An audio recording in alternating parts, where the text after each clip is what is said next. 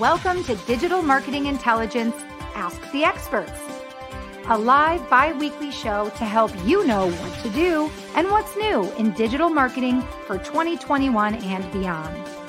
Ask questions, suggest topics, and grow faster with actionable insights and proven strategies from the world's leading experts.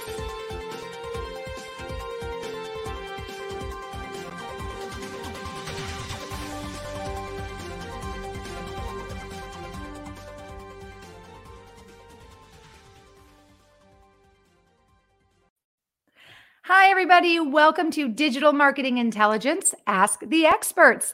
I'm Marissa Morgan, your show host and business development manager at Engage. On behalf of myself and the team at Engage, I want to welcome you to our bi weekly show.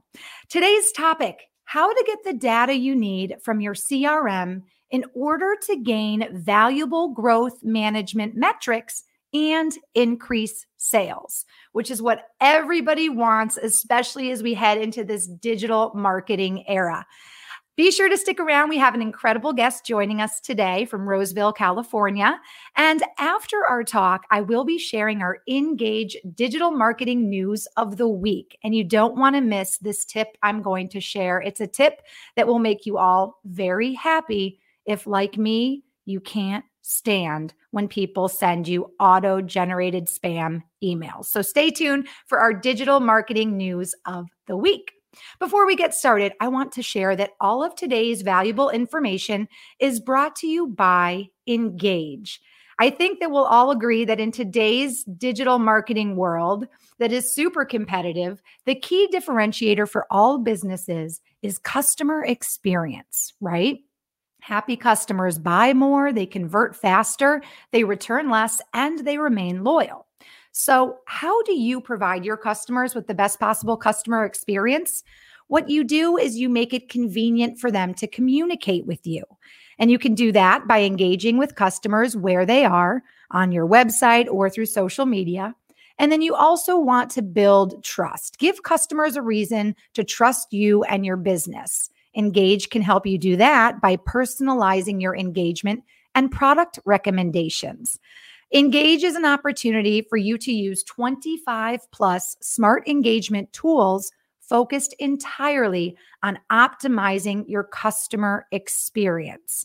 With Engage, you and your team can communicate with prospects where they are, when they prefer, and in context across multiple channels making it convenient. And then, of course, with Engage, you can build trust by personalizing conversations and product recommendations to convey the belief that you understand and care about your customers. That's what it's all about. So, I want to invite you to check out Engage when our show is over, and that is going to be engage.com.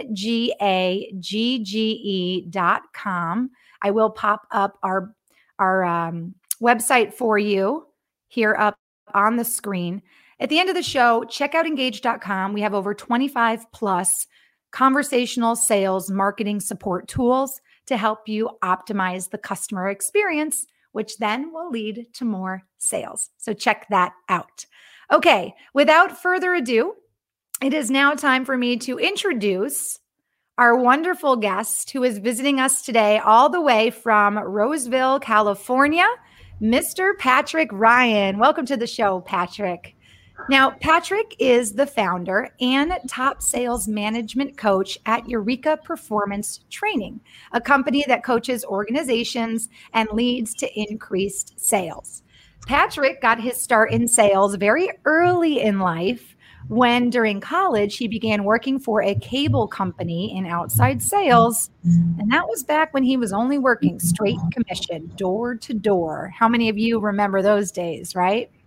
It was during this experience that he started formulating a really deep understanding of the sales mm-hmm. process and also the need to utilize sales forecasting tools and to stay motivated and also focus on the art of listening during his customer interactions.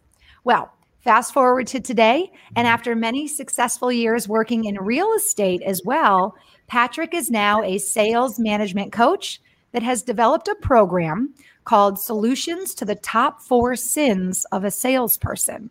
and he teaches his very impressive and successful sales techniques to clients all over the United States. There's more. He loves to talk sales results and especially loves seeing sales growth in the organizations he coaches. For companies that work with Patrick, the proof is in the pudding, with results reaching up to 258% in increased annual sales growth. And that is all thanks to Patrick's coaching and sales techniques. So, when it comes to improving sales, Patrick is your man, and he's here today to teach you how to utilize your CRM for more than just tracking your sales. He's going to teach us how to use our CRM as a sales tool, as a sales management tool, and he's also going to talk about sales forecasting, how the CRM is a sales forecasting tool. And he's going to teach us what a predictive sales index is.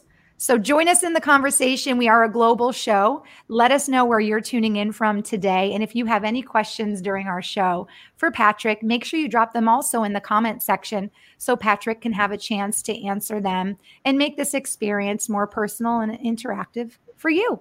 Well, Patrick, Dun, dun, dun, Welcome to our show. How'd you like that for an introduction? Well, uh, very generous, Marissa. I appreciate all the great uh, words and the kudos. Um, I'm I, am i am so happy to be here, and I'm uh, very excited about perhaps helping some of the listeners answer some questions that they may have. Well, I, I'm not sure if it's an idea that's happening that's very large above your head. I see a big light oh. bulb, oh. or if that's some amazing branding happening behind you. Yeah, this is my this is my logo. It's hard to see behind my chair, but you can see the smaller ones. Yeah, absolutely. Well, tell us a little bit more about the path that led you to found Eureka Performance Training and tell us a little more mm-hmm. in detail what your company does for would you say small to medium sized businesses?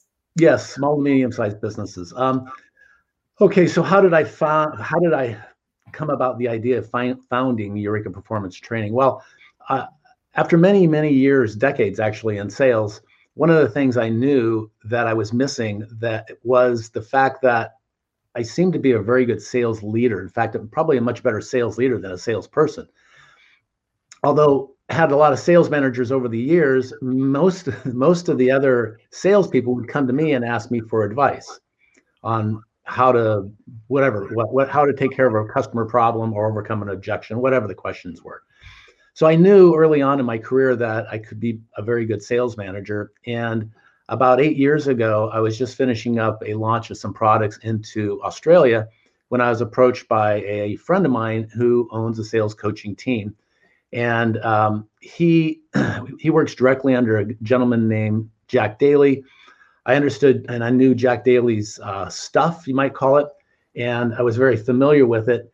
So he asked me to come aboard as one of his outside really outsourced sales managers. And when I did, I quickly learned that most of these clients that he was bringing me really needed some help much more in depth than just playing a uh, just putting together a sales playbook which is what jack and dan were, were really focused on is building a sales playbook which by the way is very important for any organization um, however there was so much more that needed to be addressed that the most of the business owners really didn't have in their budget because they only budgeted X number of dollars and X number of time to build the, the playbook. So I formulated Eureka Performance Training to have a more in-depth and more engaging relationship with the clients and therefore of course more success. Well, speaking of clients, one of the questions we like to ask our guest is what is the most common problem that your clients specifically are coming to you to help them solve? Because oftentimes that answer is similar across the board, but it helps us gauge what your clients need help with. And mm-hmm. it could be the same thing that someone watching today needs help with as well. So share sure. with us what your clients primarily are asking for you to help them solve. What problem? That's that's a great question, Marissa. You know, it really just boils down to sales revenues. Um, one of the things uh, many many business owners have gone to business school, and when you go to college and you go to business school, you've got management, you've got HR. They teach you accounting and finance. They teach you uh, marketing, and but there's very little touching on sales. There's very little classes on sales um, and there's and in fact i have heard in the last couple of years a couple of universities here in the united states who have developed an actual sales and sales management degree. And that's really one of the biggest things missing from our education system here in the united states. And in fact i'm guessing worldwide i just haven't done enough research or taken the time to do the research and if we're in business, aren't revenues one of the number one thing we want to go after? You would think, right? Yeah. you would think, but they don't teach you how to go after and how to get revenue and how to train and develop a sales team. But they teach you how to follow the finances and put in accounting and file your taxes. But they don't teach you how to get the revenue.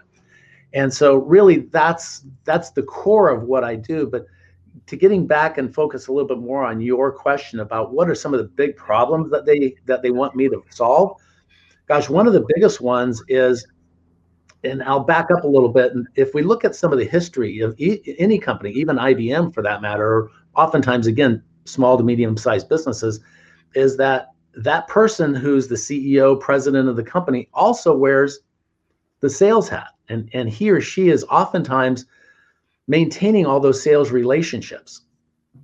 And in some cases, even going out for more, whether it's through referrals or through word of mouth or just hearing news on the television, they're going after more business. Meanwhile, they're trying to run their company and they want to scale, they want to grow. And they don't know where to start when it comes to building a sales team. And quite frankly, a lot of them don't have enough time what they typically have experienced by time I get called in is they've hired anywhere from two to maybe 20 salespeople, and most of the salespeople have failed. And I believe one of the re- well, there's several reasons for it, but I believe one of the big reasons is that most companies are taking the same approach to hiring a salesperson as they do to hire an administrator or an accounting or a service tech. They look for qualifications and history, and they bring them in and I can tell you from experience, most salespeople don't have great habits built up. And so it's there where they're failing without the habits, without things being put in place. It's it, it becomes a very disjointed uh, department, and they just don't know where to start. They don't know where to begin. And okay, so how do we hire a salesperson if we don't hire them based on spe- specifically their last accomplishments? Mm-hmm. You would think that is exactly the bar that is used or set to hire salespeople mm-hmm. because if they've performed in the past, mm-hmm. regardless of the industry, you would expect for them to perform for you.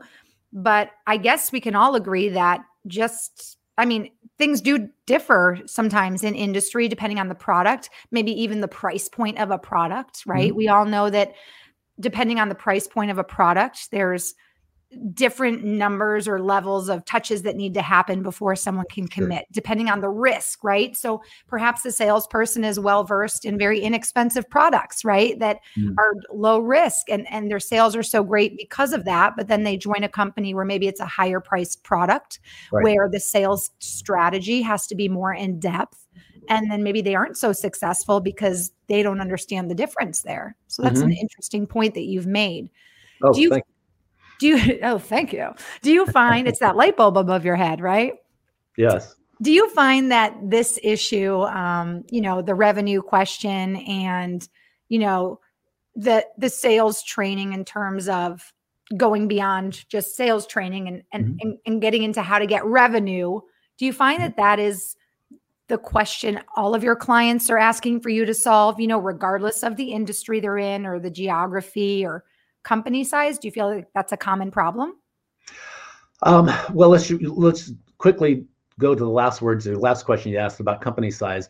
Um, mm-hmm. Most companies that reach that 25, 30 million dollars or more oftentimes have enough revenue to hire a hired gun, a salesperson or a sales manager who can come in and build the systems and processes and set up their CRM and do the training and understands how to develop salespeople. And realistically, what I see is the companies between that anywhere from one or two million to about 20 million who really struggle in building that sales team. And uh, that's one of the biggest that's one of the biggest challenges that they ask me to overtake. So that's uh, how they've gotten there. Some of them have taken maybe five or 10 years hiring salespeople and looking for that natural born salesperson, right? Who mm-hmm. can just come in and just knock it out of the park. But those natural born salespeople probably make up less than 5% of all salespeople. So that, of course, then that brings up the question: Well, how do you how do you find a good salesperson with them not being a natural born salesperson? Well, you can train them. They have to have a particular type of personality, one, of course, that fits not just your product but also your customer.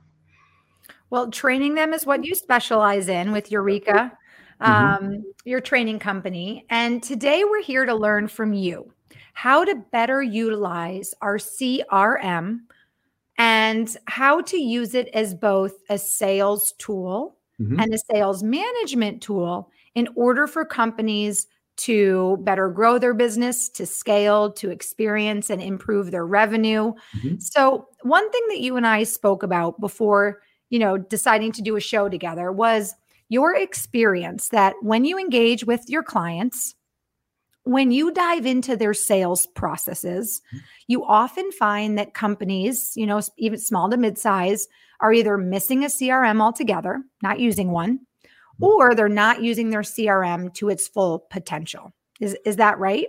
Is that fair to say? Uh, well, that's exactly that's exactly right, Marissa. Um, we I see so many different variations of a CRM. Oftentimes, they are connected to the ERP, the operating system that the company is utilizing.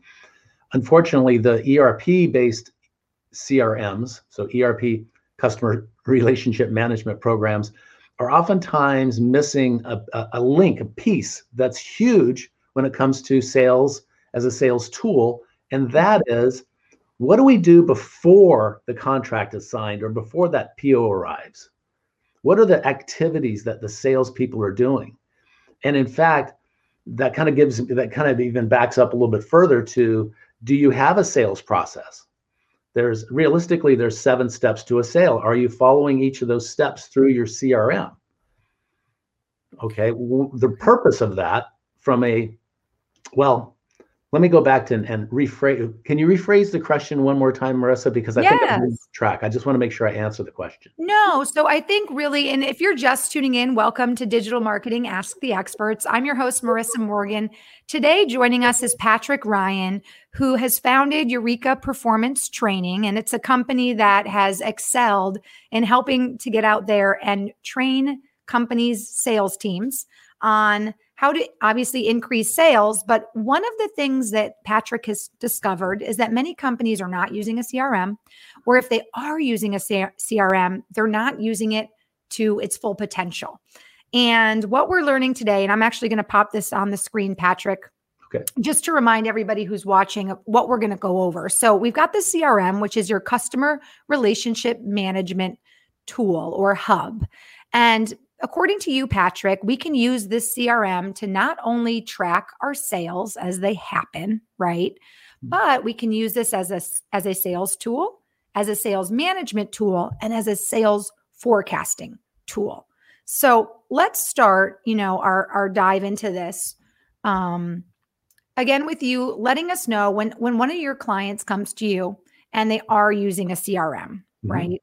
Maybe they're not using it to the full potential what does that mean? What are they using the CRM for on a basic level? Okay, that's a great question, Marissa. Let's start there. Mm-hmm. Yeah, the, the what I basically see, and again, these are the ones, the few that are actually using a CRM. They use it more of a just like that's titled a customer relationship management tool, where hey, we've got a customer. So they punch in, they, I make a sale. All right. So I punch this customer into the CRM so that it can go through the service delivery process. It can go through maybe a marketing process or an outreach drip campaign. Um, and so now we've got a customer and now we're going to manage that relationship with this with this crm that's perfect. But what we're missing is as i mentioned just a little bit earlier we're missing that link between okay what happens when i pick up the phone as a salesperson and call a target? Hey is this Mar- marissa the ceo of xyz company?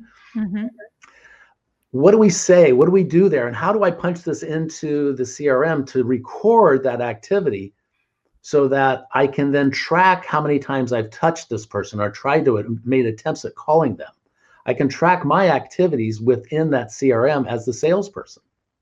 So, what's interesting is coming from our Engage platform, which is all about customer optimization experience, right? Mm-hmm. Right? The first thing I thought about when you just said, okay, when I'm calling somebody, mm-hmm. Marissa at XYZ, what right. do I say?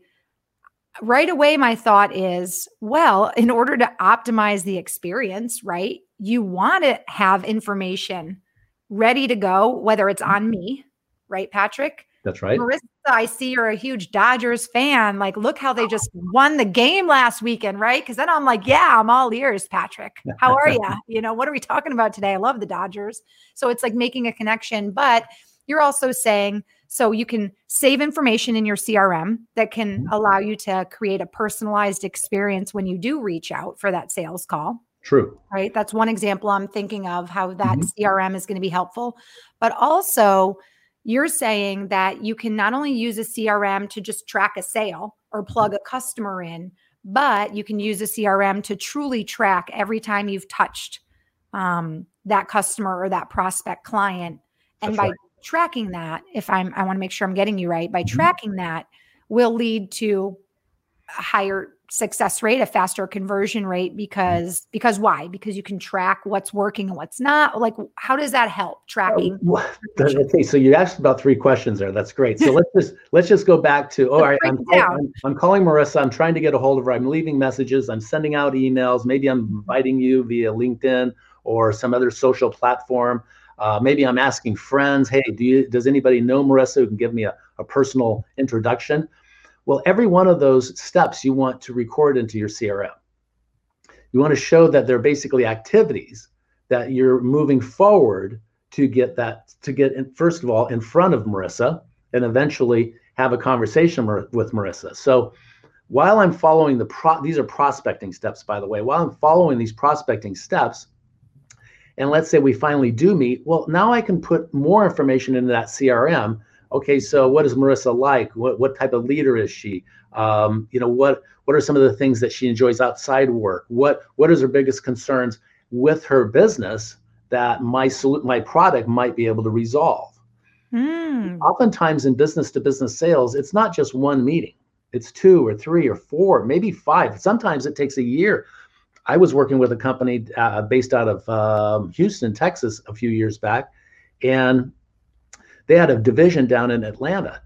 And I, I spoke with one of their salespeople, and this is one of their top guys. And he says, It took me 14 years to finally get this PO out of this customer. Now, had he been tracking, because by the way, they were not tracking any of their customer activities, had he been tracking those those activities and not just putting them down in a piece of paper or in a notebook, but having him tracking where he's got everything that he's learned about that customer in the CRM. I asked him very simply, let's just say his name was John, because quite frankly, I don't remember. But I asked him quite frankly, well, John, had you been tracking all those activities and really maintaining and developing that relationship, other than maybe a pop by every three or four months, maybe you would have gotten the business in six years instead of 12. He laughed and he said, Well, we're never going to know that. I said, well, you're absolutely right. However, when we use this tool to our advantage, we come we become more efficient and more effective. Absolutely. So my takeaway from the example you just shared is the CRM is obviously a tool to help you maintain your contact lists, mm-hmm. right, mm-hmm. of your customers, your prospects, companies you're working with. Mm-hmm. That's a given. And that is how many companies are using their CRM. But one of the things that you help your clients with is actually using the capabilities of a CRM to turn the CRM itself into a sales tool. Mm-hmm. And one of the ways we can do that is by plugging in all of the information that is involved in our contact, right? Whether it's all the mm-hmm. times we're touching a client or, like you said, making personal notes. When is their birthday? What's their favorite sports team, right? Maybe an article pops across your desk about the LA Dodgers and you know I'm a fan and you're like, hey, I haven't talked to Marissa in a while, but I'm really trying to close this deal. Let me right. email her this article about the Dodgers and, and just get sure. myself on her brain and and kind of develop that personal relationship a little more. That's so right. that is one of the first ways then mm-hmm. I see that we can use the CRM as a sales tool. Is there another way that we can use the CRM as a sales tool? Well, absolutely. One of the best things you can do is use the calendar that the CRM provides, where you can keep track of, first of all, your appointments in the future. But secondly, you can put into either the tasks or into the calendar things that you want to follow up with. So, Marissa, I call you, I leave you a message, you finally call back, we have a conversation, and you say to me, you know, Patrick, um, January of next year would be a great time to revisit this. Okay, oh, great. I'm making you wait. yes, you are making me wait. January of next year. so I'm going to put into my tickler file to follow up with you perhaps every two months, then then maybe a little bit quicker towards the end of this year, and then of course, uh, uh, uh of course, set some sort of meeting date that we can then follow up again and try to try to reel in the sale. Okay. So there's there's tasks. I have I have a lot of my team members using the tasks in the CRM, which are basically is activity. Hey, call Marissa on this date. So I might put in the sequence of when I'm going to call you to make sure that I continue to develop that relationship and continue to have you hear my name and what I do so it becomes easier.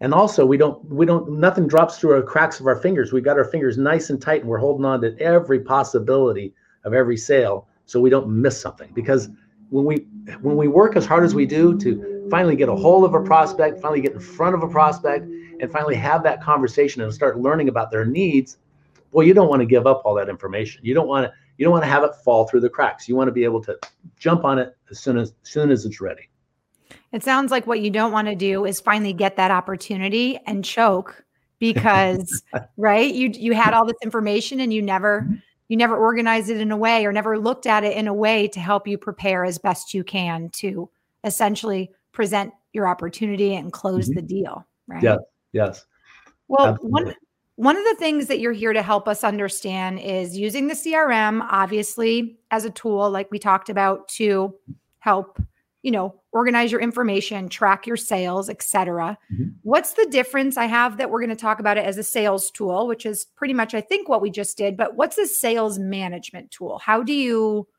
make, you know, differentiate between a sales tool versus a sales management tool?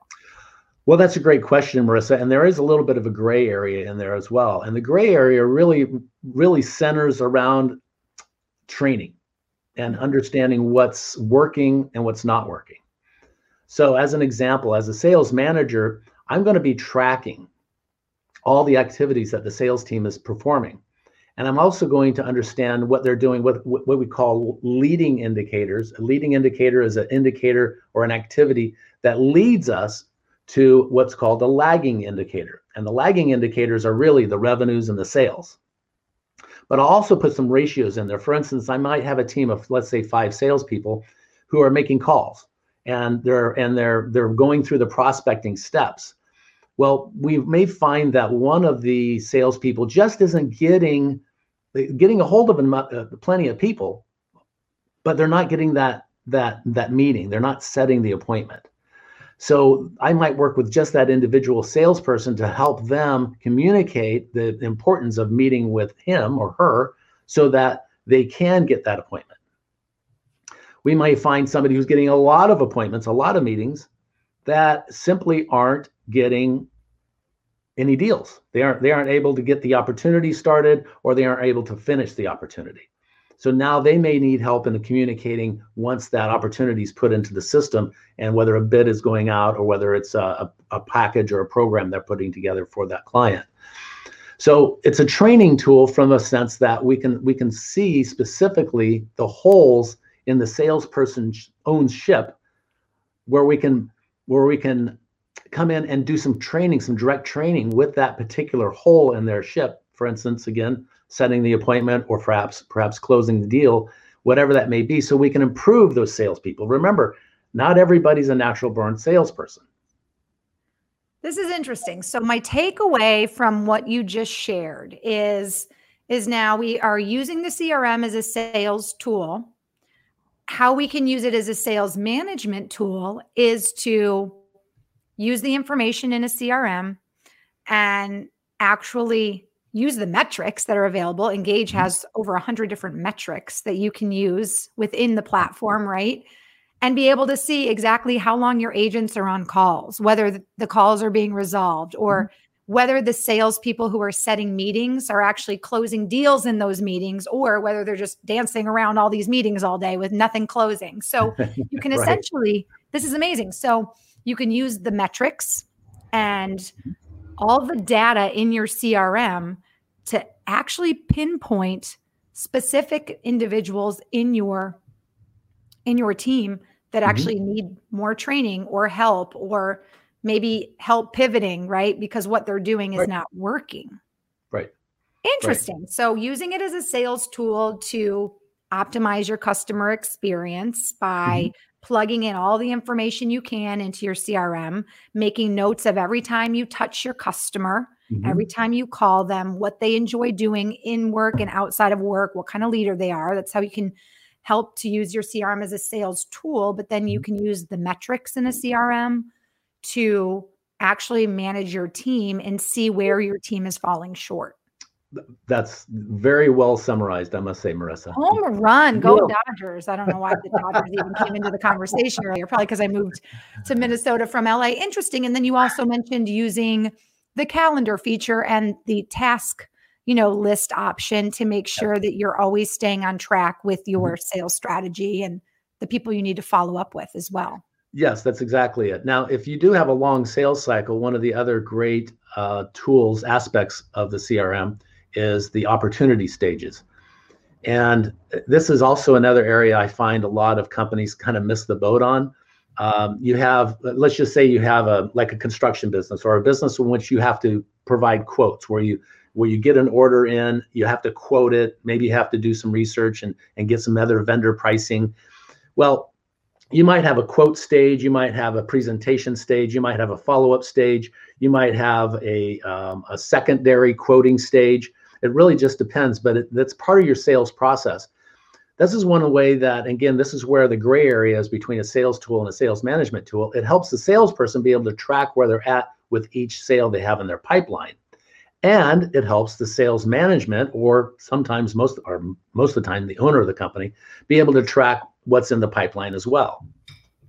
And this is also where a lot of a lot of sales leaders or business leaders also kind of miss the boat a little bit because they mm-hmm. oftentimes use that pipeline, that that sales opportunity pipeline to do some predictive sales of the future. And they they'll miss the boat just a just a little bit because that's not as as uh, what's the right word? It's not as predictable or as accurate as really a predictive sales index. Uh-huh. It's like you're reading my mind, which brings me to my next point. I'm going to put our our um, our slide up for those of uh, those of us in the audience that are just joining us. So we're talking about the CRM and how we're using it not only as a sales tool, also as a sales management tool, but truly a sales forecasting tool as well. Now, Patrick, you you brought something very unique to the table when we talked about doing a show together. Mm-hmm. And that is a term that you've actually truly coined yourself, which is this mm-hmm. predictive sales uh, index. Yes. So, help us understand exactly what a predictive sales index is. And then, could you maybe give us an example of you know a scenario where you've used that or or even how you came up with this unique term? Sure. Why don't we why don't we go with your last question? You like first? how I ask you three questions at once? It's just because there's so much I want to know. And we only have like 35, 40 minutes together. So let's start, yes, with the first question. So the first question, how did I come up with this? Well, again, I did go to I did I did go to business school, and one of the things that I learned was economics, micro and macroeconomics, just the just the low level stuff. I didn't want to become an economist. Um, you mentioned earlier that I started my sales career knocking on doors selling cable television where I went to college. And that that is, in fact, what I did. That was my first real sales job, and it was 100% commission. Um, I would go out like any salesperson and knock on doors and work hard, and of course, you know, show my wares and try to talk somebody into uh, purchasing cable television. And like most salespeople, after a month or two, I had a, two or three days of really low performance. And I developed a poor attitude, quite frankly. And I woke up the next morning realizing that, you know, my poor attitude is not going to win over friends and, and influence enemies, right? Right. So I went out that day and I decided I got to change something. And I knew again that there are particular buying habits from all from, from all industries with all walks of life, no matter what mm, country you're in. The economics of purchasing say that buyers have specific buying uh, what's it right called habits. They, they they have specific buying habits. So I'm thinking, well, what the heck is a buying habit with with regards to cable television, right? I mean, I'm just a college student. I didn't know at the time. So I figured I would take just the smallest activity that I knew if I didn't do this activity, I'd make no sales, and that was knocking on the door. So when I knocked on a door, I would put a little scratch mark on a piece of paper on this clipboard that I carried with me. And after a period of time, I thought, you know, I wonder how much money I make per door I knock on. And so I started calculating that. And so one day it might be 63 cents and the next day it might be a dollar 10. But once I started calculating more information that I got off of just my little scratch paper, I started realizing that every door I knocked on, I would earn 84 cents.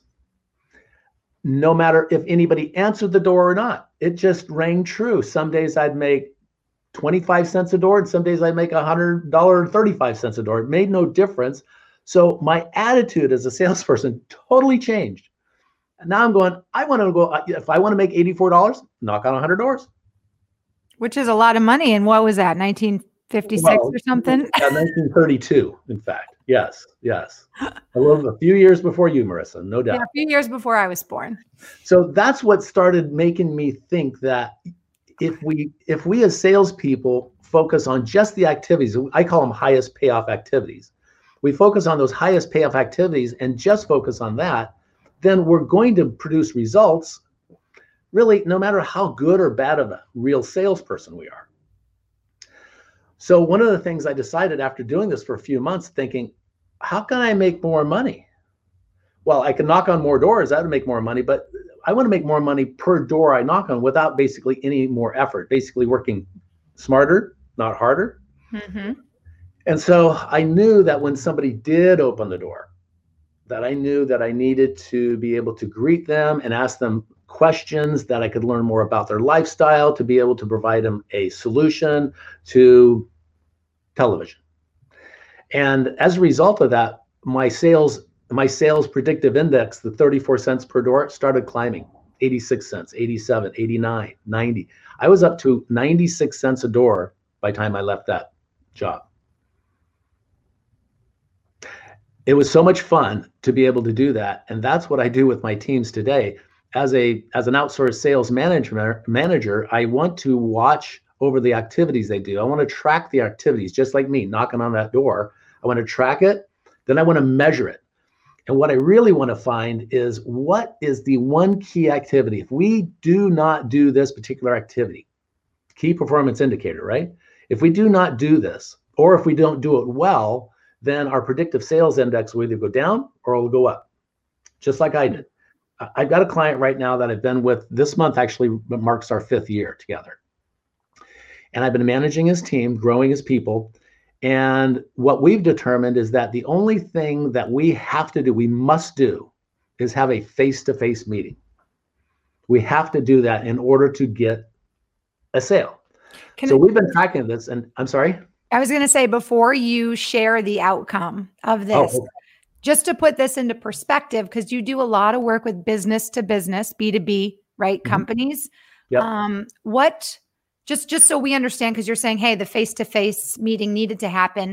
Mm-hmm. What was maybe the product or with this particular client was this a product that needed a lot of touch points? Was it a high risk purchase or a very large purchase? Or where did it fall you know in that regards?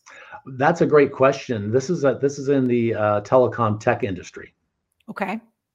Uh, they do have uh, it, it takes approximately well it takes approximately three meetings to get one sale okay so uh, it's not exactly that that that wasn't the the key performance indicator that we're measuring against the predictive sales index what what I've done over the last four years, more than four years now, is I've tracked every salesperson who's come in and worked for them, whether they're there for a month or been there for five years or six years, like one guy has. I've tracked every activity they did, and we put the emphasis on tracking the face-to-face meeting. Face-to-face. Yes. Okay. Yeah. Once we've got the face to face meetings, what we're finding is that for every 10 face to face meetings, they get eight opportunities. Meaning eight sales. Well, eight opportunities put in the pipeline. This is a company that has to typically go back to the drawing board, go back to the office and do some research and come up with some pricing and come up with perhaps a design, like a network design, that sort of thing. So, with now, do, every, you feel, do you feel eight out of 10 is pretty darn good if they're getting that face to face meeting? Well, if you had 10 meetings and you got eight opportunities out of them, wouldn't you feel pretty good about it? I think that's a great ratio. Yeah. Yes. Yes. It's, it's a tremendous ratio. Um, then, so just to give you an idea, well, let, let's, let me stay on track here, stay focused. Uh, so what we started measuring was the value of that face-to-face meeting, just like the value of me knock, knock, knock, knocking on doors. So initially we had a couple of guys who were hitting it out of the park as well as a couple of rookies. And the face-to-face meeting value was upwards of about $12,000 and what that meant was $12,000 of contract value. This company has com- has signed has companies that sign contracts with them for one two or three or more years. And so when we re- recognize that the value the key indicator here would be the face-to-face meeting and then we put okay we have a face-to-face meeting we get eight tenths of an opportunity out of it. Now how many of those eight opportunities out of 10 meetings are closing? Well now we've got 58% of those closing which is still which again is a pretty high ratio. And the, the owners love it by the way. Um, now how much money was earned over these last four years based on X number of face-to-face meetings. And see, like when I first started tracking my numbers knocking on doors, when I first well, it may came out 25 cents, and the next day it may have been a dollar 25. Well, as I continued to knock on, as every day went went further and further, we've got more and more data. It started zeroing in on a very specific number. In this case, we have a company that's doing about $12,000 of revenue for every face-to-face meeting they have, whether they close a deal or not. And right away, my thought process goes to isn't that an incredible motivational tool for a salesperson? Right. Absolutely. To yep. just like you said, you knew for every door you knocked on back in 1918, um, you made 84 cents, right? Um, I'm just going to make you older and older. Um, but for every, you know, bringing a salesperson on board, maybe in the mm-hmm. hiring process, right? To be able to say, hey, for you know for the last 10 years we have found that our salesmen or women our sales force makes an average of $12,000 in revenue for the company for every face-to-face meeting that they can secure right right it's a great motivational tool for sure sure well just think if you were making let's just say let's just say 5% well let's keep the math easy. Let's say you're making 10%, 10%. off that. Yeah, yep. 10% off that $12,000. $12, that's $1,200 for every meeting you have. Right. Now, now, if you are, if if someone is following with our talk today and they are saying, okay, I'm using my CRM, but I'm only using it to track my sales after they've happened. Now, the takeaway today needs to be like, okay, I'm going to go into my CRM. I'm going to rethink the way I'm using my CRM and not just have it be data storage or tracking mm-hmm. sales after they happen. The right. CRM needs to, and I'll pop this up again, it needs to be not only your customer relationship management tool, but that tool then translates into becoming a sales tool where you're not only tracking your touches with a pers- prospect, but you mm-hmm. are tracking their interests.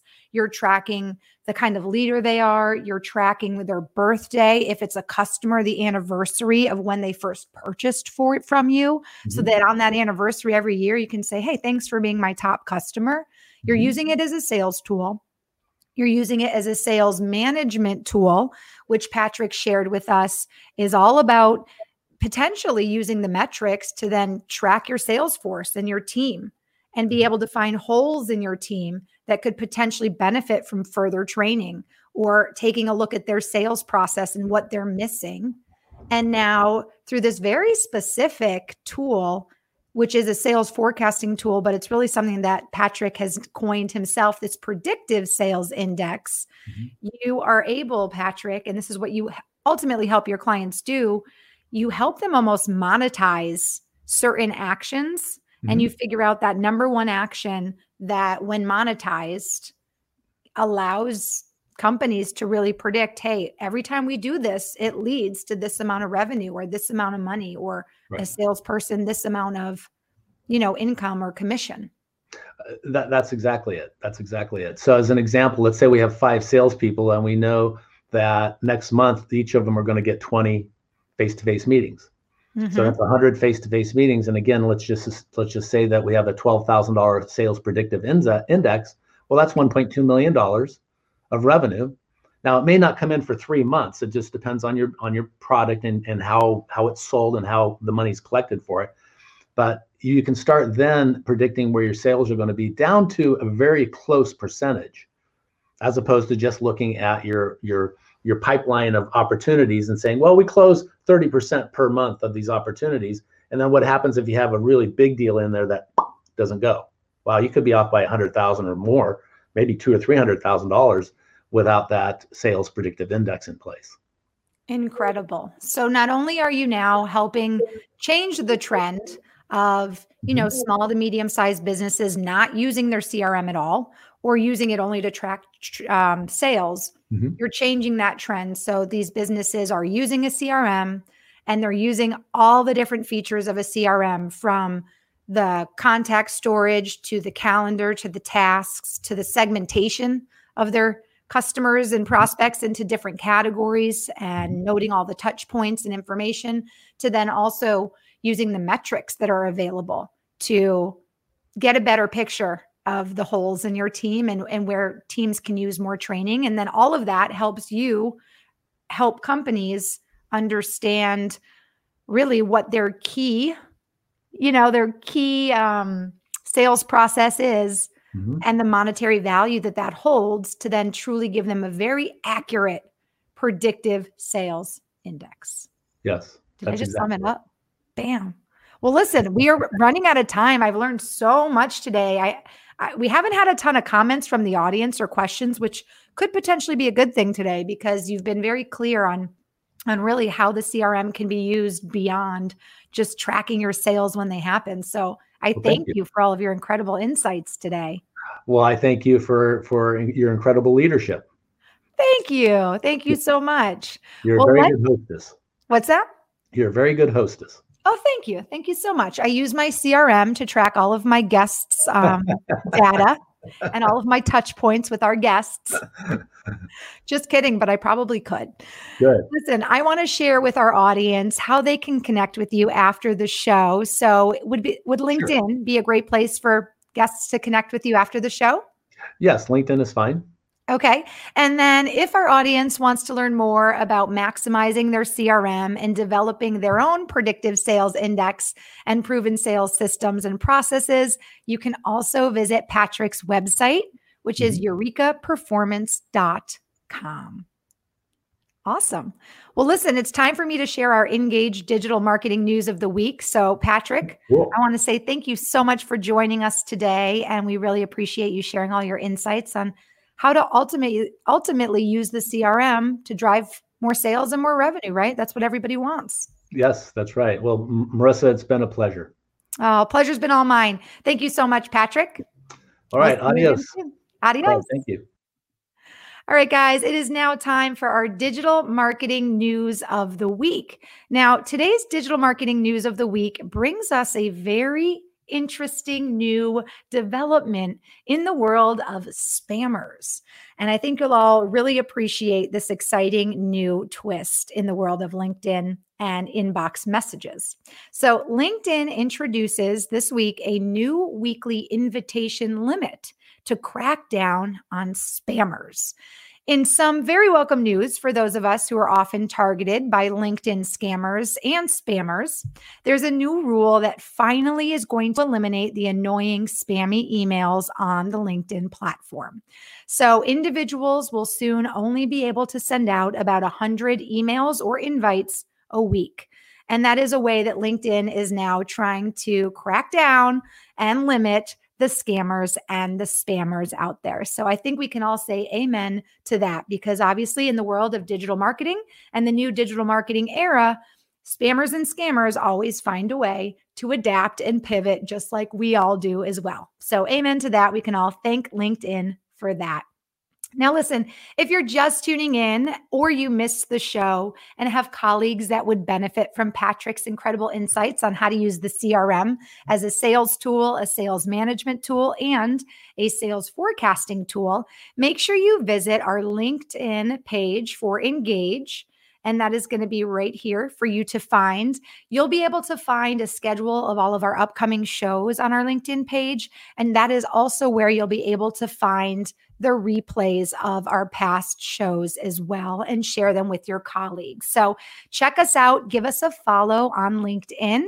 And also be sure at the end of the show to check out engage.com. That is where you'll be able to find the Engage platform, which has 25 plus free forever tools. There are no locks, no upgrades, no limits on contacts, on your messaging or your accounts. There's no locks, no upgrades. And all of the tools are there to optimize your customer experience. And that tool, all of those tools include a CRM, which is what we talked about today. Our CRM is completely free. You can segment your contacts, you can have a calendar, you can input all of the information that Patrick shared that you should input into your CRM. And there's over a hundred different metrics as well. So take advantage of engage.com. It's completely free to subscribe and you can start using that within your organization. Do you have topic suggestions you'd like us to ask the experts?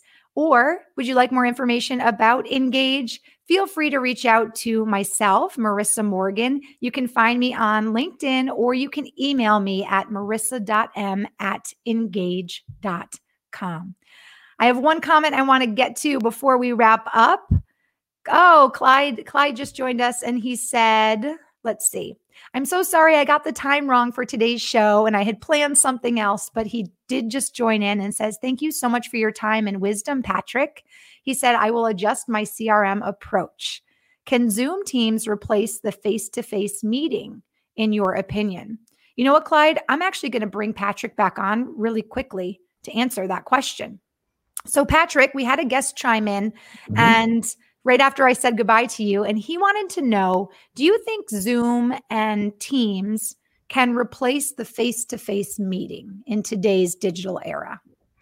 Well, a little over a year ago, we were pretty much so forced to do that, right? Right, Marissa? Right. I mean, we're you and I are kind of doing that now, right? Yes, yes. Well, we're probably 1,700 miles apart, so it's probably more convenient that way. But for sure. Uh, so, what was this gentleman's name? His name is Clyde. Clyde. Okay, Clyde. Well, first of all, thanks for the thanks for the question. Um, Zoom and Teams and some of the other platforms that are being used out there are replacing, for the most part, the face-to-face meetings. However, I mentioned this particular client of mine that was averaging twelve thousand or so dollars prior to the pandemic. Well, this last year they're they're down. Um, face-to-face meetings for so Clyde, we are actually still calling the Zoom meeting a face to face meeting because technically it is, but the effectiveness of those Zoom meetings are less. We're getting around $8,000 per meeting since the pandemic hit. We're seeing that start to climb. Um, I think as people are getting more used to having uh, the Zoom meetings instead of a belly to belly sitting down in the conference room type of meeting. Um, however, I believe that the face to face meetings, the personal face to face meetings, are much more effective uh, we're learning and we're adapting or adjusting or pivoting, as people like to call it, to do the face to face meetings on Zoom. Um, we are being successful and we have adjusted to that. Uh, so we're anticipating, in fact, our goal this year for this particular team is to get their predictive sales index back up to $10,000 um, per face-to-face meeting from the 12,000 from before. Um, however, the owner, as myself, and of course the team, are really eager to get back out in the field and knocking on doors and starting to actually have the face-to-face meetings across the table from uh, prospective clients.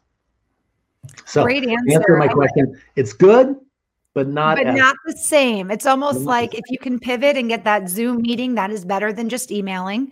I know that I have a Zoom call with every guest before they come on our show, and mm-hmm. I think mm-hmm. it's really important to create a relationship and learn about your potential customer, your prospect, learn more about what they do in their spare time. Like we talked about, make it more personal mm-hmm. um, as opposed to just emailing the details of a sale and making it so transactional. So I would say I agree with you, Patrick. If I could weigh in on this